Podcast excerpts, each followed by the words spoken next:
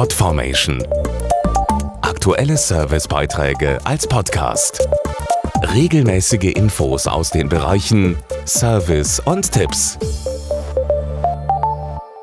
SUVs sind ja nach wie vor sehr angesagt auf unseren Straßen, doch auch diese Autos sind sehr beliebt, weil sie viel Platz für Familien, Beruf und Hobby bieten, die Kombis.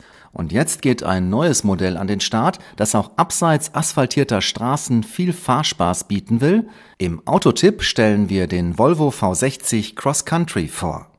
Der neue Volvo V60 Cross Country ist ein Offroad-tauglicher Kombi. Warum, beschreibt Deutschlandchef Thomas Bauch. Der V60 Cross Country hat ein höher gelegtes Sportfahrwerk und dadurch 6 cm mehr Bodenfreiheit. Außerdem hat er schwarze Seitenschweller und Verbreiterungen an den Kotflügeln.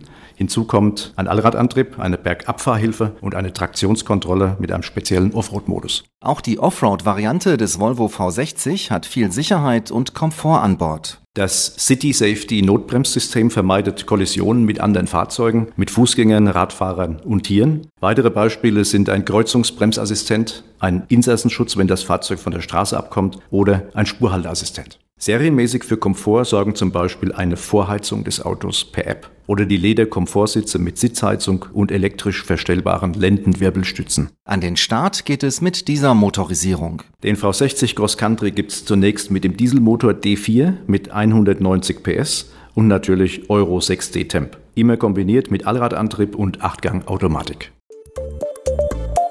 Podformation.de Aktuelle Servicebeiträge als Podcast.